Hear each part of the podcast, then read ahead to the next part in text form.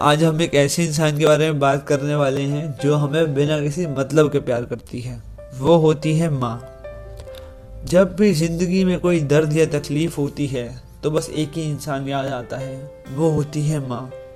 माँ एक बेटी, एक बहू, एक बहन होती है, वो हम सब जानते हैं।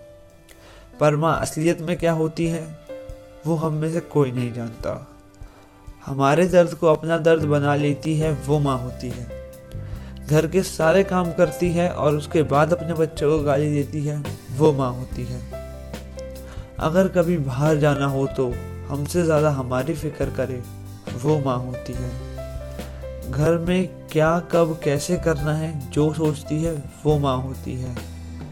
जो इंसान खुद को पीछे रखती है और हम अपने बच्चों को खुद से आगे रखती है, वो माँ होती है।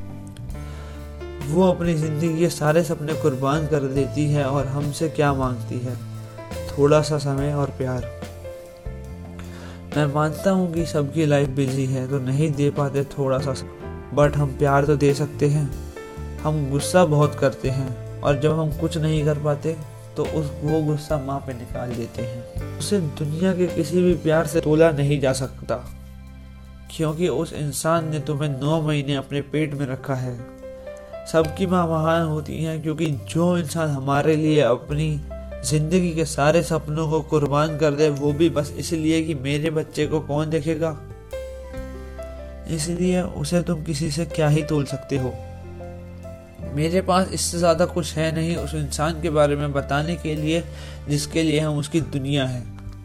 मैं उम्मीद करता हूँ आपको मेरी बात सही लगी होगी, और सही लगी है तो इसको लाइक करें।